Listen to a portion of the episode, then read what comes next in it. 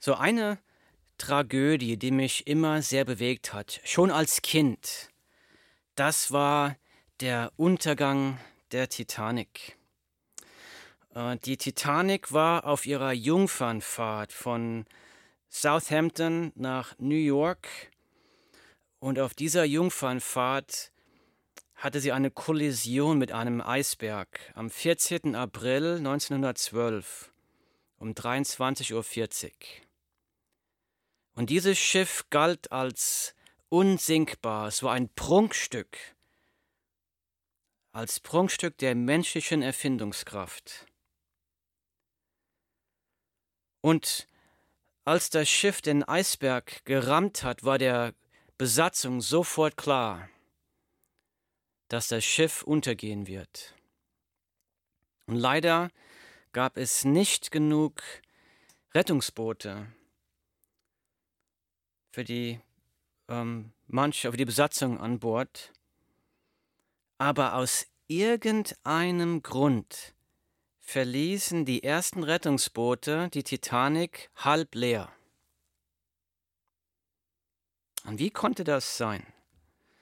Und erst als die Titanic sich schief legte, als es den Menschen klar wurde, dass das Schiff untergehen wird, dass ein eisiger, grausiger Tod bevorsteht, da stürmte alles auf die Rettungsboote, die noch da waren.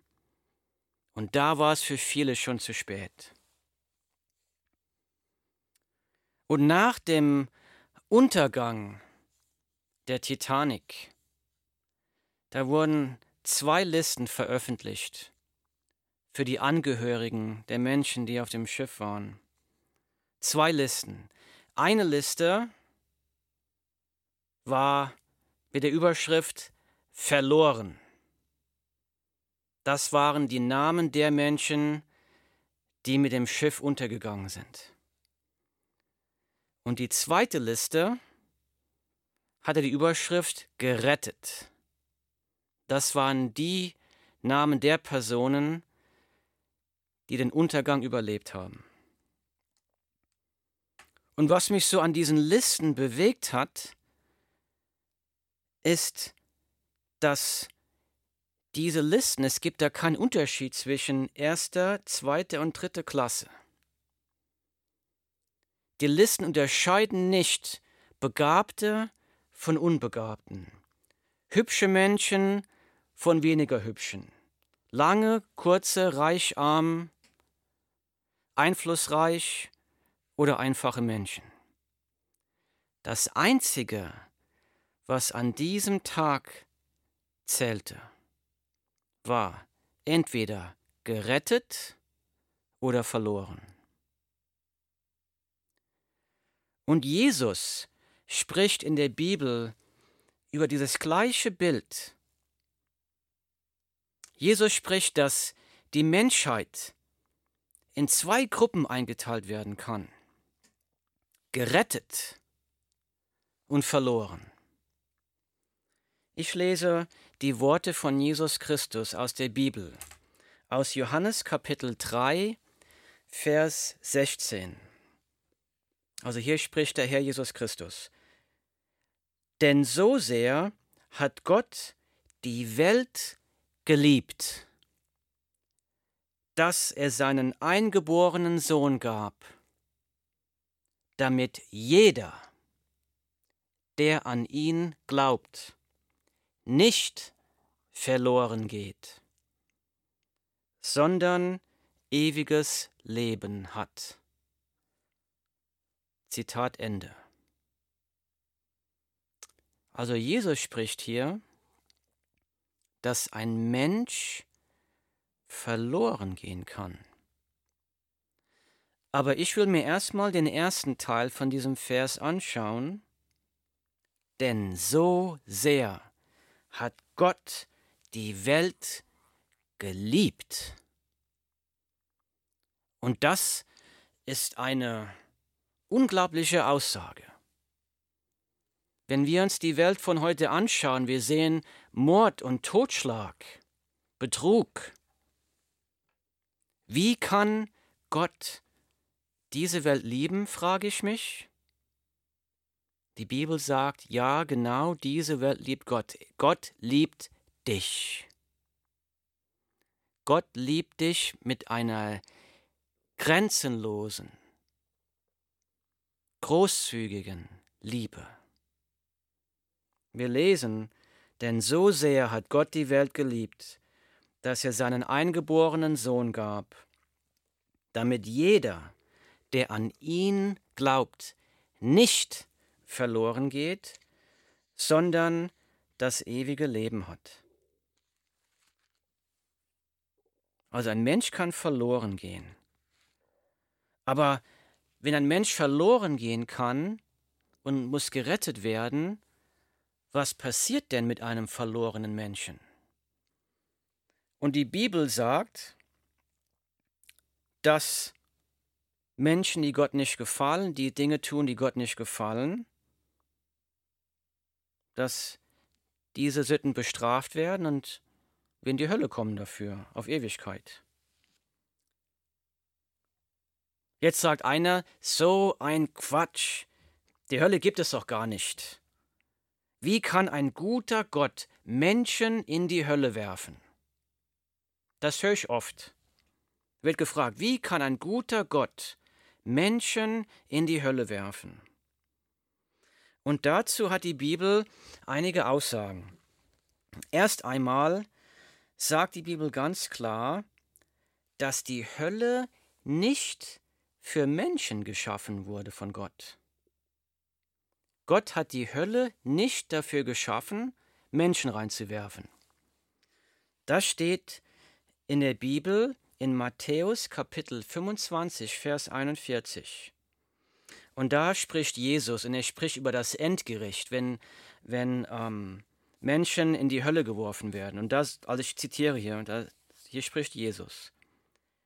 Dann wird er auch zu denen zur Linken sagen, Geht hinweg von mir, ihr Verfluchten, in das ewige Feuer, das dem Teufel und seinen Engeln bereitet ist in das ewige Feuer, das dem Teufel und seinen Engeln bereitet ist. Zitat Ende. Das heißt, Gott hatte eigentlich nie vorgehabt, Menschen in die Hölle zu werfen. Zweitens, Gott will keine Menschen in die Hölle werfen. Er will das nicht. Ganz im Gegenteil, die Bibel sagt im 2. Petrus Kapitel 3 Vers 9, denn Gott möchte nicht, dass irgendjemand verloren geht.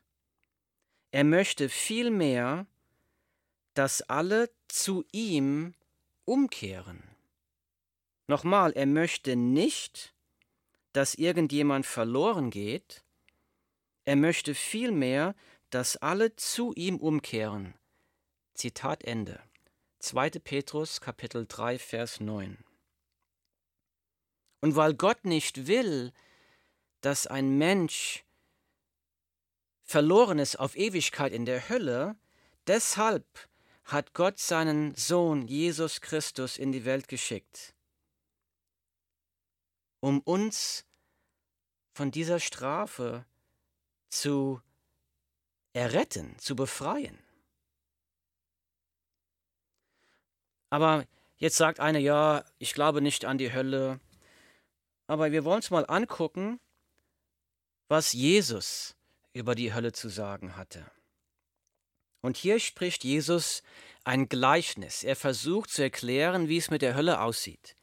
Und dieses Gleichnis, das Jesus erklärt, kommt aus der Bibel, aus dem Buch Lukas, Kapitel 16, Verse 19 bis 31.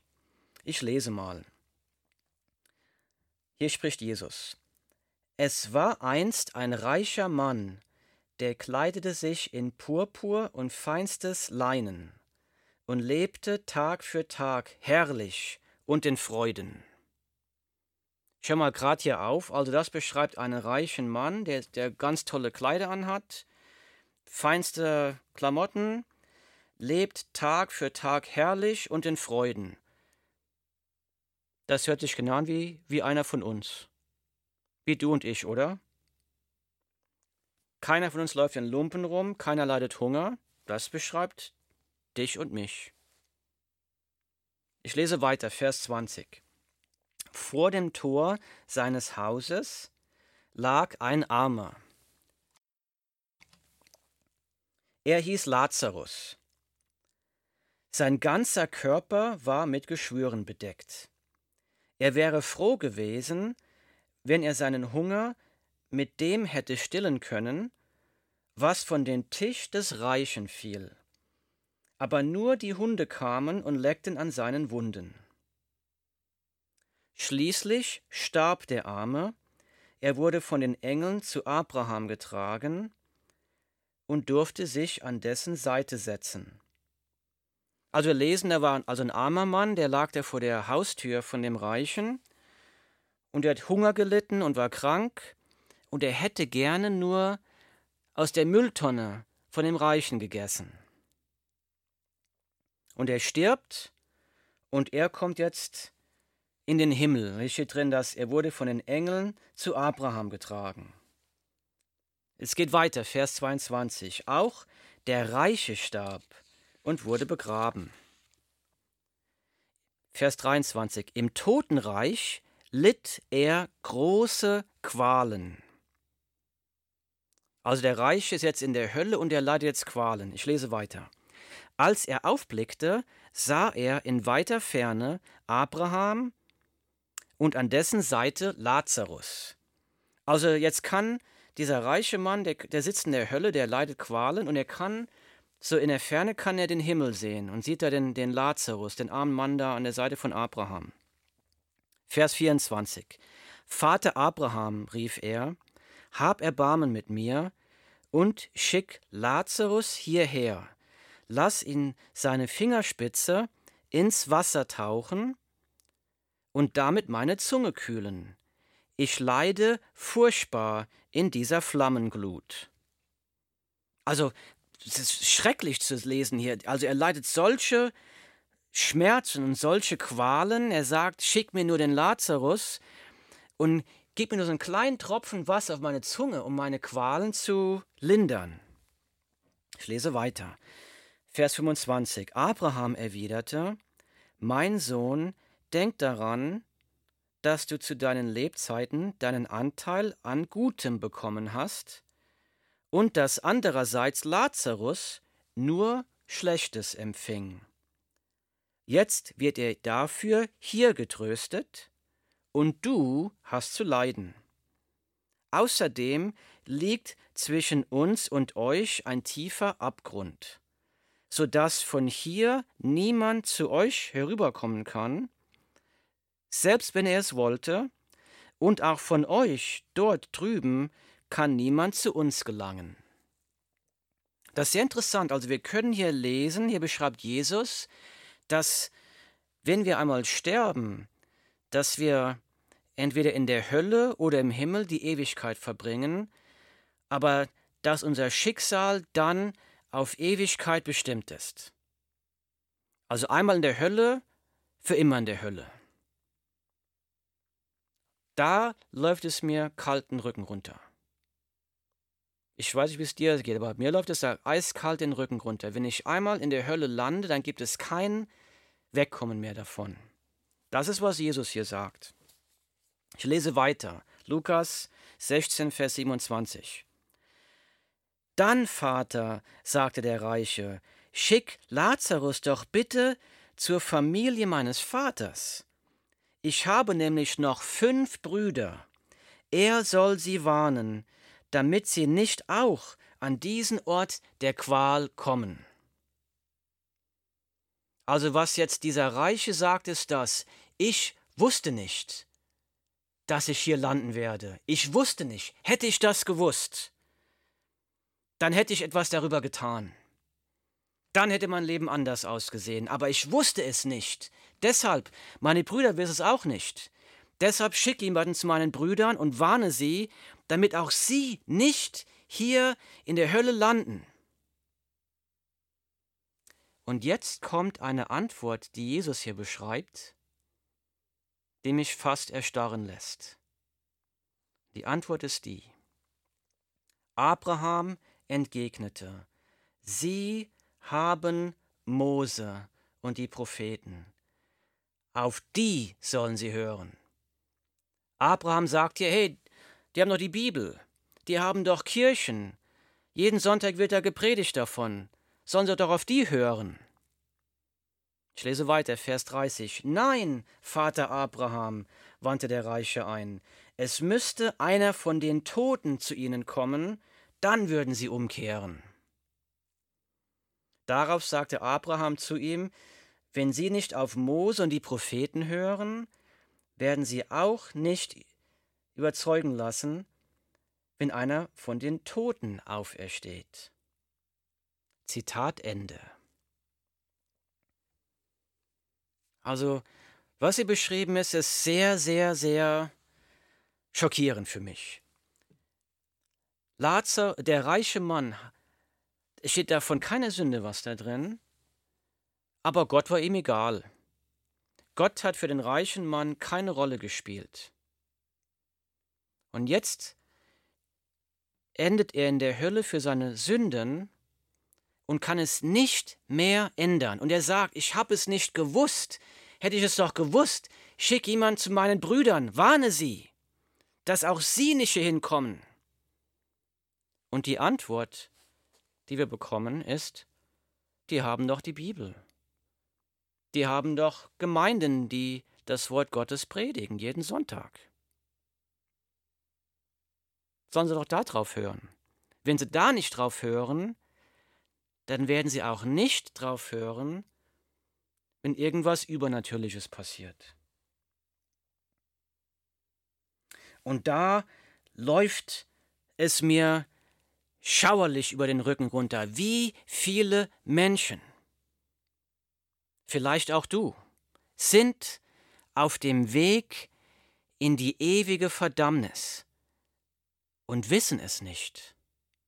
Und sie wissen nicht, dass sie da überhaupt nicht hin müssten, dass Gott schon einen Weg bereitet hat, um sie in den Himmel zu bringen. Ein Geschenk Gottes. Ich lese nochmal vor, Johannes 3,16. Und hier spricht Jesus. Jesus sagt, denn so sehr hat Gott die Welt geliebt, dass er seinen eingeborenen Sohn gab, damit jeder, jeder, jeder, jeder, auch du, jeder, der an ihn glaubt, nicht verloren geht, sondern ewiges Leben hat. Ich lese weiter, der nächste Vers. Denn Gott hat seinen Sohn nicht in die Welt gesandt, damit er die Welt richte oder verurteilt, sondern damit die Welt durch ihn, durch Jesus, gerettet werde. Jesus kam, um dich und mich zu retten. Jetzt mag einer fragen, Timo, willst du damit sagen, dass ich in die Hölle komme, weil ich nicht an Jesus glaube? Und das sagt die Bibel nicht. Die Bibel sagt nicht, dass wir in die Hölle kommen, weil wir nicht an Jesus glauben. Die Bibel sagt, dass wir in die Hölle kommen, weil wir gegen Gott gesündigt haben. Gott muss Sünde bestrafen. Ja, was ist denn überhaupt Sünde? fragt einer. Sünde ist, wenn wir so leben, als ob es Gott nicht gibt, wie der reiche Mann und Lazarus. Wir leben so, als ob es Gott nicht gibt. Wir tun Dinge, die Gott nicht gefallen, und wir tun Dinge nicht, die wir tun sollen in Gottes Augen. Und jemand fragte mal im Neuen Testament, wir lesen, da kommt jemand zu Jesus und er fragt Jesus, was ist das wichtigste Gebot? Das lesen wir in der Bibel Matthäus Kapitel 22, Verse 37 bis 39. Aber die Frage war, was ist das wichtigste Gebot? Und wir gucken mal, ob du und ich dieses Gebot eingehalten haben. Ich lese. Und Jesus sprach zu ihm, Du sollst den Herrn, deinen Gott, lieben mit deinem ganzen Herzen, mit deiner ganzen Seele und mit deinem ganzen Denken. Du sollst den Herrn, deinen Gott, lieben mit deinem ganzen Herzen, mit deiner ganzen Seele und deinem ganzen Denken. Das ist das erste und größte Gebot. Ich lese weiter. Und das zweite ist ihm vergleichbar. Du sollst deinen Nächsten lieben wie dich selbst. Zitat Ende. Matthäus Kapitel 22, Verse 37 bis 39. Also wir sehen, dass wir, können wir das? Liebst du Gott mit ganzem Herzen, ganzer Seele? Liebst du deinen Nächsten? Liebst du alle Menschen wie dich selbst? Und wenn wir uns ganz ehrlich ansehen, da sehen wir, dass wir da nicht mithalten können. Da bin ich verloren. Dann muss ich in die Hölle. Aber dann haben wir die frohe Botschaft gelesen, denn Johannes 3:16, denn so sehr hat Gott die Welt geliebt, so sehr hat Gott dich geliebt, so sehr hat Gott mich geliebt, dass er seinen eingeborenen Sohn gab, damit jeder, der an ihn glaubt, nicht verloren geht, sondern ewiges Leben hat. Denn Gott hat seinen Sohn nicht in die Welt gesandt, damit er die Welt richte, sondern damit die Welt durch ihn gerettet werde. Ungefähr 750 Jahre vor der Geburt von Jesus Christus. Da sprach Gott durch den Propheten Jesaja im Alten Testament. Und der Prophet Jesaja, der konnte da schon sehen, dieser kommende Retter, warum dieser kommende Retter kommen sollte und wie er die Menschheit retten würde. Und ich lese aus der Bibel Jesaja Kapitel 53, Vers 5. Doch er, Jesus, wurde um unserer Übertretungen willen durchbohrt wegen unserer Missetaten zerschlagen. Die Strafe lag auf ihm, damit wir Frieden hätten. Und durch seine Wunden sind wir geheilt worden. Durch seine Wunden sind wir geheilt worden. Mein lieber Freund, ich flehe dich an. Mach Frieden mit Gott. Glaube nicht mir, was ich hier sage. Ich bitte dich, Kauf dir eine Bibel, lies die Bibel, lies im Neuen Testament, lies das Alte Testament, lies die Bibel und du wirst sehen, dass, was ich hier sage, das stimmt. Geh nicht verloren. Gott liebt dich. Gott liebt dich. Er liebt dich mehr, als du es dir vorstellen kannst. Egal, was du früher getan hast oder was du tun solltest und nicht getan hast. Egal was. Gott liebt dich, er will dir vergeben. Er will dir neues Leben schenken. Er will eine Beziehung mit dir haben, eine persönliche Beziehung durch Jesus Christus. Als Jesus zum Kreuz ging, da hat er an dich gedacht. Er ging freiwillig zum Kreuz. Er wurde freiwillig durchbohrt. Die Strafe, die auf uns lag, nahm er freiwillig auf sich selbst. Warum? Weil er dich liebt. Und ich rufe dich auf. Wende dich von deiner Sünde ab. Wende dich zu Jesus. Gehe zum Kreuz und bete, Jesus, ich habe gesündigt und ich brauche einen Retter.